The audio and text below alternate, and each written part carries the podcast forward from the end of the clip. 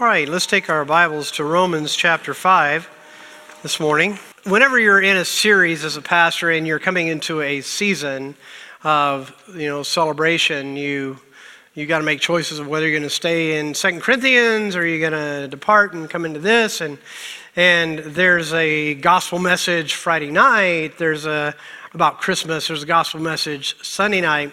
This is the Sunday before Christmas and and uh, then what about the 26th? So, pretty much, this is Christmas focus part two because we had the message Friday night. But I, I just, as, um, as I was thinking about our church and what we would do well to focus on, I'm just going to sit on the gift of God through the gospel. And uh, in particular, with the Christmas focus, and that's going to put us in Romans chapter 5. And I'm going to tell you that whatever your standards are for a good message are today, this is just going to be a lot of scripture that I think underscores the great blessing of the gospel, the great blessing that God has given to us in making a way of salvation for us. And the reason I'm saying all that is because whenever I am doing these messages, I don't, I don't want to just preach the same message. I want, and, and the Bible is full of passages to go to to magnify what God has done for us. Now, I have you in Romans chapter 5. We're going to take just a brief look over in John 3, a passage you're all well familiar with, but as a segue into our uh, Romans chapter 5. We discussed in my Sunday school class briefly. Uh, I tried to I try to pick fights with everybody and ask them what they thought about Christmas and the way we celebrate it and whether it's pagan or not, and whether we should be doing things or not. And it's, I think, a worthy conversation. And, and I couldn't make everybody fight the way I wanted them to. But uh, the, the deal is, there are things that we do at Christmas time that um, can certainly be today observed in a secular way. Uh, and isn't it true that we can totally lose Christ in Christmas in the world around us? Anybody else trying to avoid the masses? Really? I mean, going out in your car from here to Christmas, except for coming to church, could be dicey. uh, it's just busy out there. Everybody's running here and there, and I, I, I, couldn't help but be, I couldn't help but be caught in it. You know, first of all, out in our area, there's traffic when you uh, are going uh, on the interstate past 33 exit 33, and it starts going towards Caldwell, the last Nampa exit. There's construction there, okay? And it's pretty heavy back and forth. But I just couldn't help but be caught by all the traffic. And what, what's all the traffic out there? What do you, what's your guess? Why is, there, why is there seem to be a lot of traffic right now? I think, it, I think it's shopping. I think so. I think that's what it is. But it, it, it struck me, okay, because is everybody friendly? Now we're talking interstate, okay? Is everybody friendly? No. Matter of fact, I don't know what was going on behind me, but there were, there were two looked like teenagers in a little truck, and there was a guy who was doing the speed limit in the fast lane.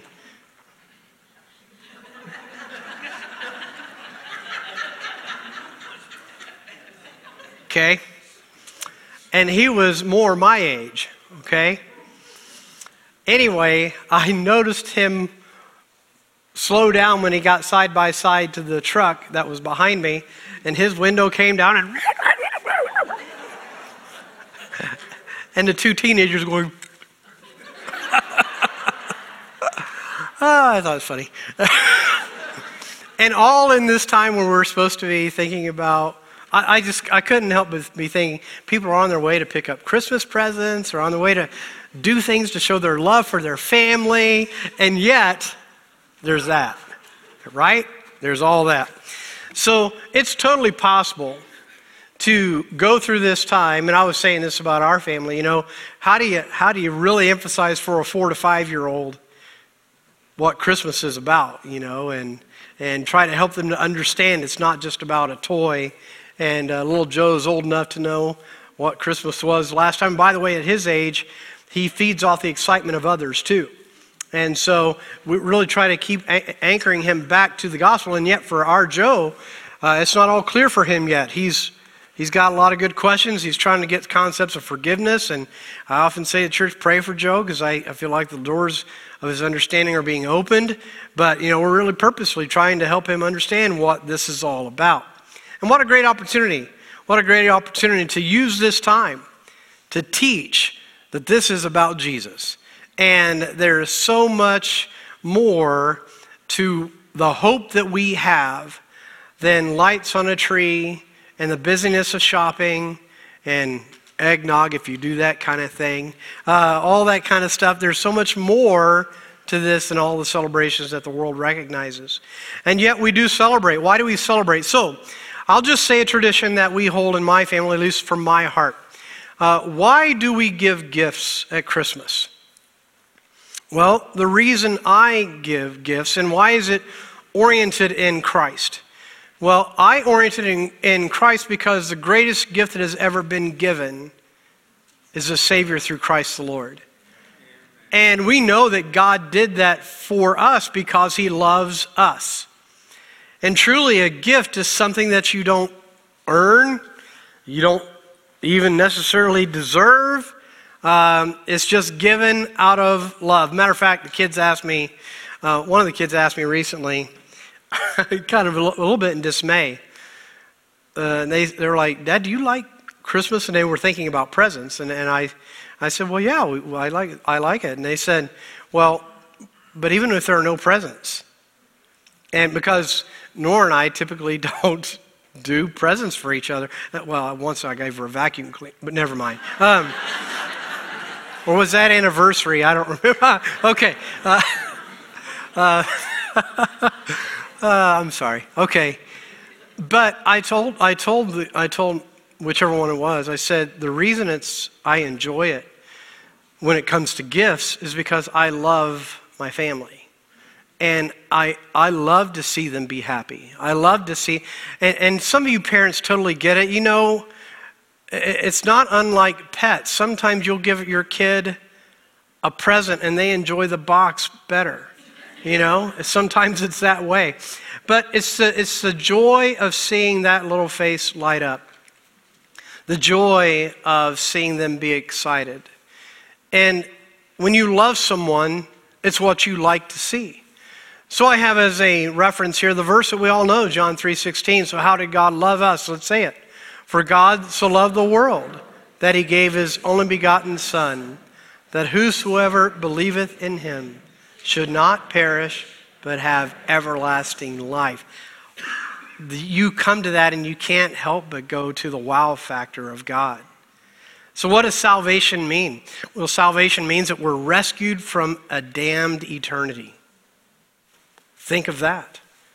By the way, for those that take light eternity and think, well, you know, they want to be bitter at God and they're like, well, I don't want to be in heaven anyway. And, you know, all that tells you is the total lack of understanding what the Bible says about the lake of fire. And I don't, I don't uh, even, even here today, we can't fully grasp the concept.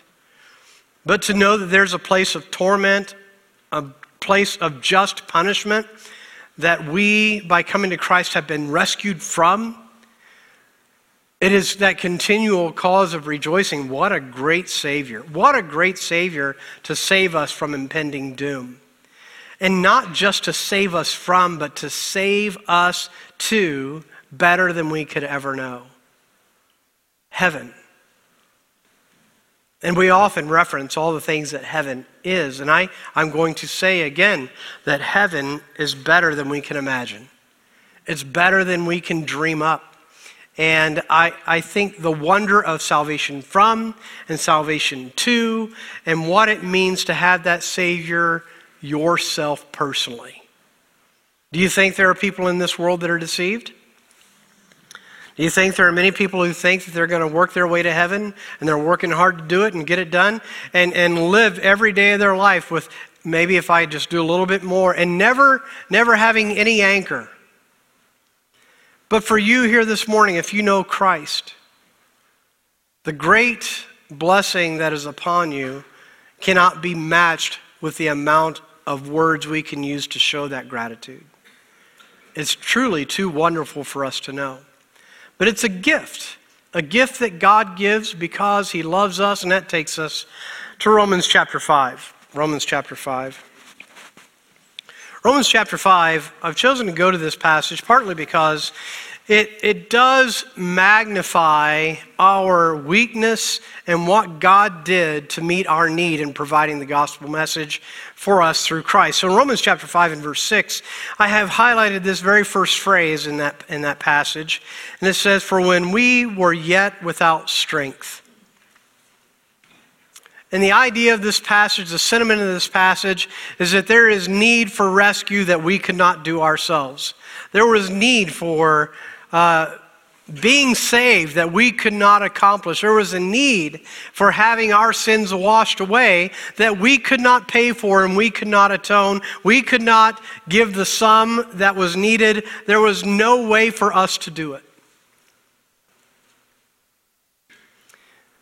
But yet, when we were without strength, and it's often said in commentaries when you read this next phrase, in due time, the idea of that word in due time is in the fullness of time or at the time appointed, in God's appointed time, in the proper time. Christ died for who?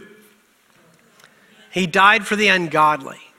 So I was watching a debate recently. It's been part of what I, I've been watching a lot of apologetic stuff, and I appreciate it. It's, uh, it's healthy. And I was listening to this young man talk to uh, a believer, and he was accusing God um, to this defender of the faith. And they were basically saying, um, why does God, and he went on and listed a whole lot of atrocities, why didn't God stop all those atrocities?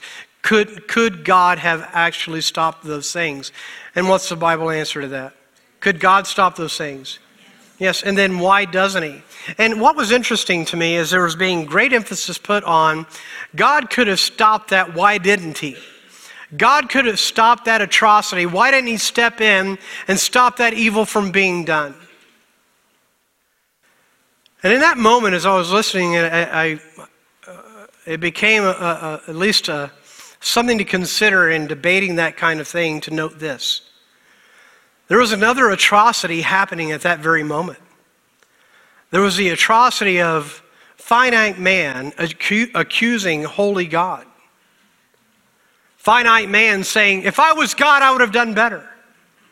If I was God, I would have done it this way. I would have been a better God than the God who is the God of the Bible. And is it true that God could have stopped that atrocity at that moment as well? Yes. He could have, but he didn't. Now, these things I don't pretend to have all the answers for, but I do know that God has given us a choice to choose to do right or do wrong, to come to Jesus or to not come to Him. And yes, there's the mystery of God's sovereignty and election and all that stuff. But I will say this from our perspective, God has given an invitation in grace. And that invitation is because we do not have strength to do it ourselves. In our weakness, God steps in to your life. And by the way, uh, I'm just going to anchor again how appreciative are you of knowing Christ as your Savior? Let me say it differently.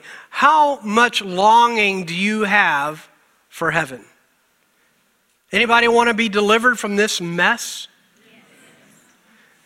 You want to see righteousness reign, justice reign? You want to see you want to see God's will be done on earth as it is in heaven? Do you want to see sin to be forever eradicated, no more dealt with? Um, for drivers to be nice, will there be cars in heaven? I don't know. Um, and all these things, in all these things, there is a hope in us of what God has in front of us and a gratitude. Now, again, I, I, don't, I don't know that what can help you to appreciate and understand this, but a gratitude that life is so much more than what we're seeing right here in front of us. And truly, to find life is to find Christ and all the grace and goodness that God has planned to shower on His children in eternity future. You see, the Bible reflects this elsewhere and says, if in this life only we have hope, we are what? It's a miserable condition to be in. And you'll appreciate that the older you get. Is that true? There are seniors in this room that every day they wake up and they fight. They fight just to they fight to be here, they fight to get up and move, they fight to carry on another day. They're not all seniors either. But there is a savior. A savior who in grace and love offers you all the hope that he gives for his children when we leave this world behind or he comes for us. When we were yet without strength, in due time Christ died for the ungodly. Now, verse 7 For scarcely for a righteous man will one die, yet peradventure for a good man some would even dare to die. But God, you know the verse, say it out loud with me, but God commendeth his love toward us, and that while we were yet sinners, Christ died for us. Isn't that amazing? While we were yet sinners, Christ died for us. You have this phrase in verse 9 much more than, being now justified by his blood, we shall be saved from what through him? So, justified is the message that is partly latent in the drama that's being presented through the cantata. How someone is guilty and how someone steps in to pay the price and how truly, justly, we are condemned because of our actions. But this verse says, much more than being now justified by his blood, we shall be saved from wrath through him. It is, again, very clear in Scripture that salvation is always and only found through the, through the sufficiency of Christ and what Christ has done to provide redemption. Now, verse 10 For if when we were enemies, we were reconciled to God by the death of his Son, much more, being reconciled, we shall be saved by his life. And not only so, but we also joy in God through our Lord Jesus Christ, by whom we have now received the atonement. The atoning, the forgiving of sins, the washing away of sins. Now, as you consider this passage, all this is done for us in what we could not do for ourselves. It all points to a Savior who came to put on human flesh. And, and I, I, again, I know some of you say, why do you even watch these things? I, I've watched um, some others debate Jesus and listen to the accusations of how do you even know there was a Jesus and, and wasn't he born out of myth and legend? I've heard some, sadly, I've heard someone who I respect uh, in a lot of their uh, positions. I've heard them say that Jesus uh, was someone who was, and this person is Jewish, they said that Jesus was most likely just a dissenter of the government and justly got what he deserved.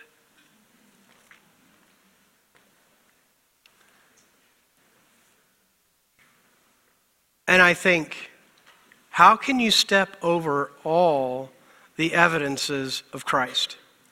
How can you step over? I mean, this wasn't just. Were, by the way, were there people in rebellion that were killed by the Roman government? Absolutely. Absolutely. But let me ask you did any of them walk on water? Oh, but that was that's just myth and story. Seen by witnesses and reported time and time again by the other authors. This uh, did any of those other dissenters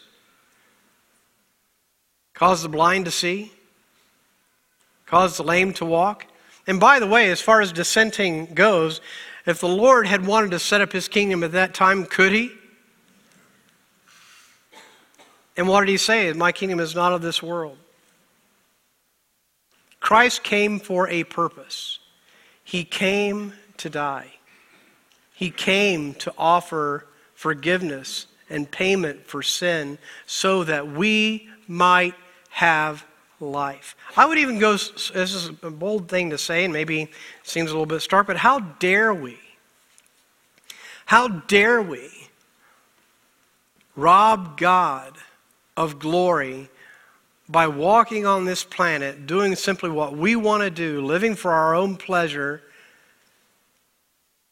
and live outside of the reality that this life only has a certain number of breaths and it's going to be gone shortly?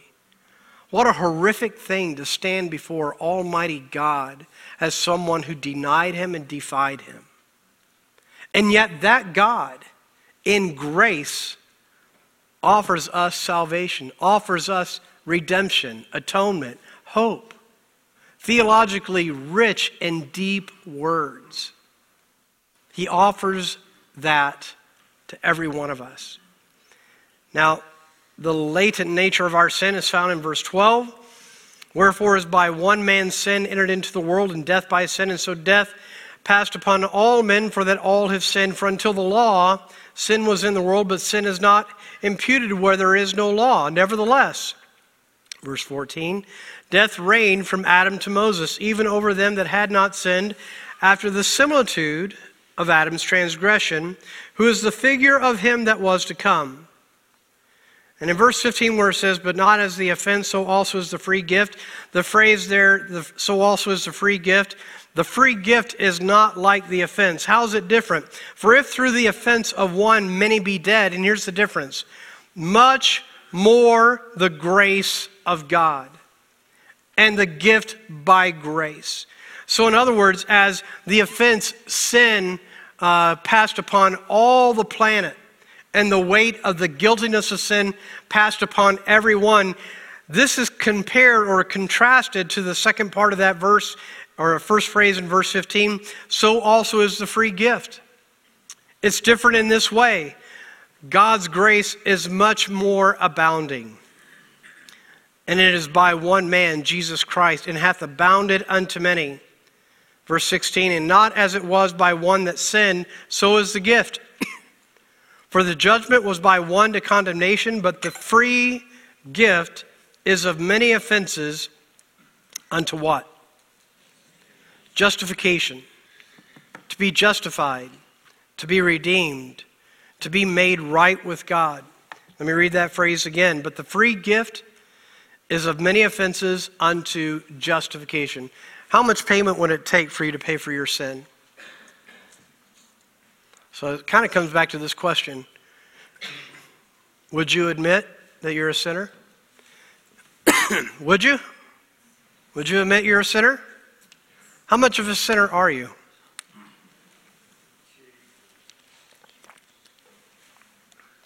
How much of a sinner are you? Should we ask your family?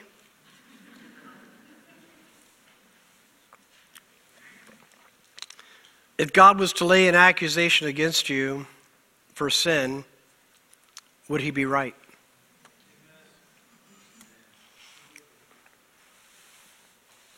It says, But the free gift is of many offenses unto justification. We have many offenses that could be laid to our charge. And I want to say it this way are laid to our charge. Those offenses are duly written down. Read Revelation 20. They're written in a book. All of our works are written down. There is no secret that God does not know. There's no hidden work that we've done against Him that God has not taken note of. And the dead, it says in that passage, there are judged out of their works.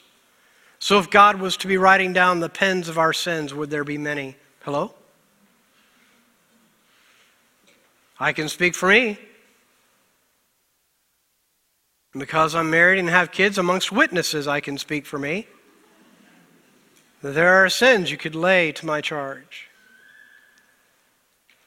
And here's how God holds it He holds the gospel in this simple truth either Christ pays for our sins or we do. Either Christ pays for them and we accept that as a gift or we pay for them, and the payment that we pay, how great is our sin? Is for eternity.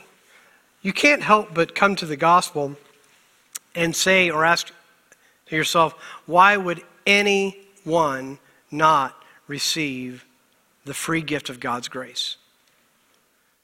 And I'm going to tell you this it'll come down to the blackest of a heart that is in rebellion against God.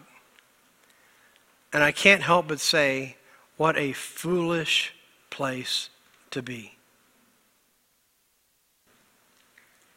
Verse 17 says, For if by one man's offense death reigned by one, much more, and you have this phrase throughout this passage, much more, much more, or more abundantly, much more they which receive abundance of grace and of the gift of righteousness shall reign in life by one, by who? By Jesus Christ. So, in God's word, are there many ways to heaven? Is it pretty clear that God says there's one way? And it's found in one person's name. Who is it? Isn't that an awesome thing to know and to receive and hold yourself that you are justified by faith in the very true God, the one who put on human flesh, Jesus Christ our Savior? Doesn't it warm your heart to amen that fact in your life? That you're redeemed by faith in Christ. Verse 18, therefore, as by the offense of one judgment came upon all men to condemnation, even so by the righteousness of one the free gift came upon all men unto justification of life. It is now offered to all. In verse 19, for as by one man's disobedience many, many were made sinners, so by the obedience of one shall many be made righteous. Moreover, again, moreover, the law entered that the offense might abound and here's a, the, the second part of my highlighted phrase here. But where sin abounded, grace did what? Can we say amen to that? What does that mean? Where sin abounded, grace did much what? Much more abound. It's like covering over, right? If this is where your sin is, it much more abounds and covers it over and covers it over and covers it over. Now, I know there are two sides of this coin, and the Bible would speak to those that would say, Yeah, see, well, I know Christ, but I can live my life how I want to live it. Well, read Romans 6, okay? But for the believer, we rest in the comfort and in the assurance as a word I gave you last week that Pastor Chris shared with me. What was that word? Uh, omnigracious. That God is omnigracious. There is no one, nor has there ever been anyone, who is more gracious than God. There is no one who's ever been more kind in, in covering our faults than the Lord. But he did it, he did it as a free gift to us, but not without a cost. He dies to offer us this kind of salvation. Now, Galatians 3, if you would. Galatians 3 for a moment.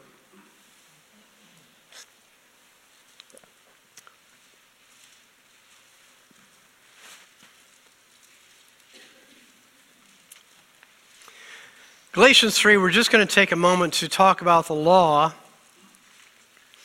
and understand that God wants us to understand that the law was given so that we would know that we are sinners in need of God's grace. So, Galatians 3, verse 21. And it, we haven't done this this morning, so let's read out loud together. We're going to read verses 21 through 26. We'll just read together. Galatians 3, 21 through 26, would read with me. Is the law then against the promises of God? God forbid. For if there had been a law given which could have given life, verily righteousness should have been by the law. But the scripture hath concluded all under sin, that the promise by faith of Jesus Christ might be given to them that believe. But before faith came, we were kept under the law, shut up unto the faith which should afterwards be revealed. Wherefore the law was our schoolmaster to bring us unto Christ, that we might be justified by faith. But after that faith is come, we are no longer under a schoolmaster, for ye are all the children of God by faith in Christ Jesus. So do you know your sinfulness? And how great is the grace of God? All right, so take a moment here. Our family, I don't even know the video. Are there, are there people of high mind that don't believe in God? We are watching a series uh, on, I would say creation, but it's not really creation, it's about the planets. And it's a scientist, if I understand, I hope I'm getting it right.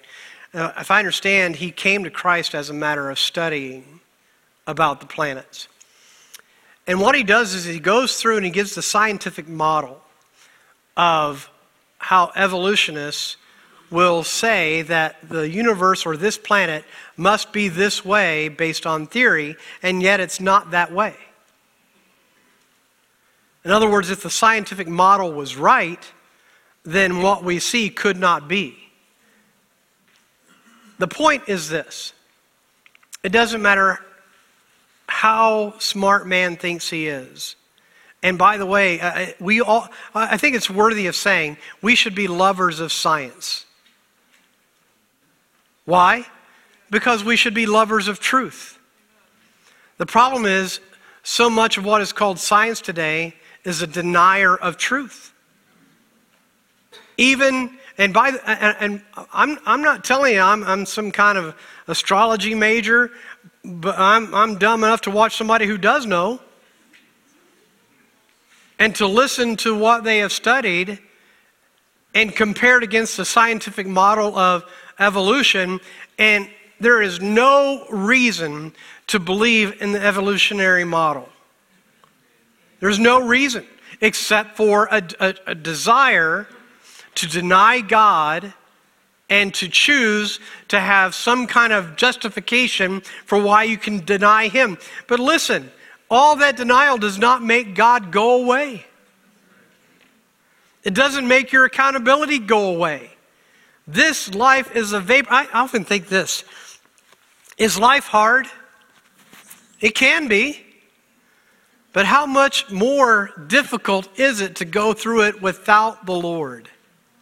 And without a confidence that He really is who He said He is. If it wasn't for the fact that there's a God, I would, I would despair. And not just that there's a God, but a God who loves me and died for me and offers me salvation. If it wasn't for that truth, I would despair. And I will tell you, I, I, and I appreciate the sentiment of your caring for me and your love for me and the journey I've had, but I will tell you this I am a happy Christian. I would rather be where I am today with the grace of God in my life than walking through life with no trouble, blind to my need for Him.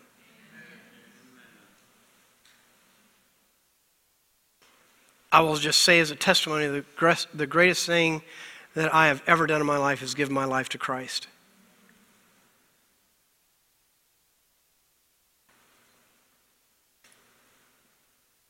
He's changed my future, but He's changed my today as well. And I'm so thankful for a Savior who came, for the goodness of God. Now, a moment here. I want to address a problem. Are there things in life that you look to to bring happiness? Are there? Come on, be with me. Are there things that you look for in life to bring happiness? There is something going on in the valley right now. I'm going to warn you about it. Puppyitis is sweeping over this whole valley. Have you lost your minds? I'm not, I'm not kidding. It seems like every day I'm, I'm getting another picture of somebody else who got a puppy. It's like, we're holding fast. Sorry, kids. We're holding fast. Some of you have the audacity to come to me and say, You want a puppy? Stop it. Stop it. Stop. And even now, this is a whole nother category. Want a cat? what?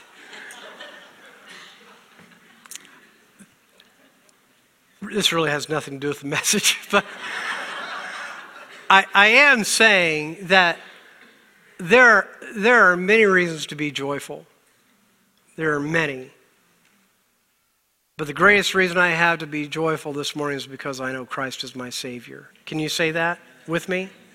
Amen? Listen, I don't care where you're as even as a believer today in your struggles. I know those struggles are hard, but what would it be like without Christ? Who's, who's the one that's going to set everything right? Eh, it's only Jesus, right? And by the way, will everything get set right in this lifetime? Maybe not. Are you going to despair? No. Why? Because we have hope. Because there is a great God who loves you, knows you, and has navigated life with you. You have seen him work in your life. You are seeing him work in your life. He is a God who says he will never leave you or what?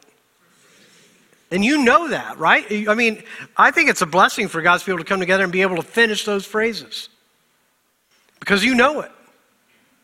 Because that's the kind of God He is. And it's never because we deserve it, it's never because we're worthy, it's never because we performed well.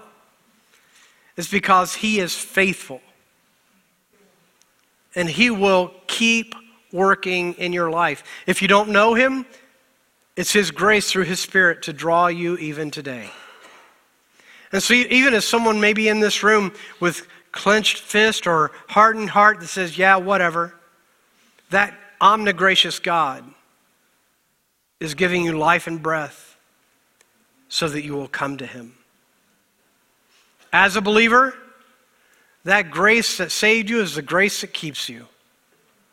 It's going to walk with you today. It's going to be there for you tomorrow until someday our eyes open to see the Savior face to face. How is this all possible? By the gift of what we call Christmas.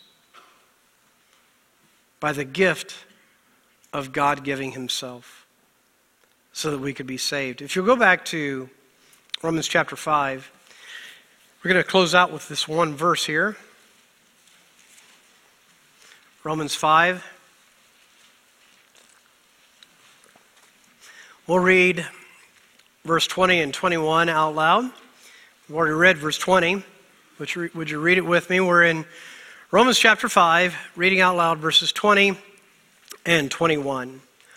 Moreover, the law entered that the offense might abound.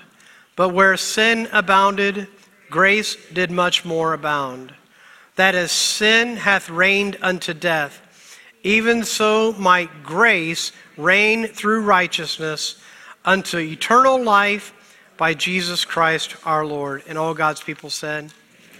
So I, I just think it's a wonderful thing that we can take a moment today to recognize the great grace of God that has been given to you.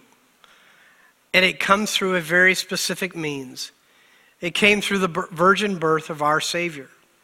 It came before this world was ever created with God having a plan to redeem a world that would need a Savior. He's initiated that plan. He's fulfilled all that He said He would do in providing a Savior.